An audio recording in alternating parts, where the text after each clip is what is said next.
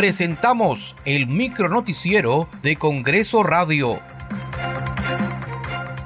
¿Cómo están? Les saluda Perla Villanueva. Hoy es martes 13 de diciembre del 2022.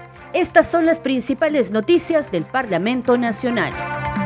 Fue publicada la resolución legislativa mediante la cual se dispone levantar la prerrogativa de antejuicio al expresidente Pedro Castillo, aprobada por el Pleno del Congreso se resuelve declarar haber lugar a la formación de causa penal contra Castillo Terrones por ser presunto coautor de la comisión del delito de rebelión y alternativamente presunto autor del delito de conspiración. También se les indica como presunto autor del delito de abuso de autoridad y contra la paz pública, en la modalidad de delito de grave perturbación de la tranquilidad pública en agravio de la sociedad. El Consejo Directivo del Parlamento verá este miércoles 14 el proyecto de adelanto de elecciones, anunció el presidente del Congreso, José Williams.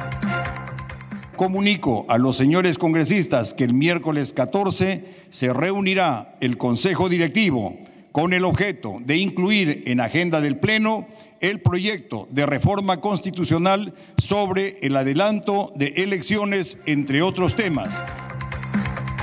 La Subcomisión de Acusaciones Constitucionales dio cuenta del ingreso de la denuncia constitucional número 328, presentada por la Fiscalía de la Nación contra Pedro Castillo Terrones, como presunto coautor de los delitos de rebelión y conspiración.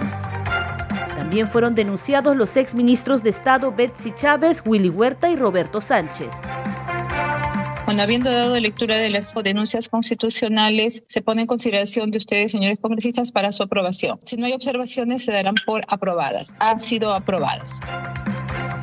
Muchas gracias por acompañarnos en esta edición. Nos reencontramos mañana.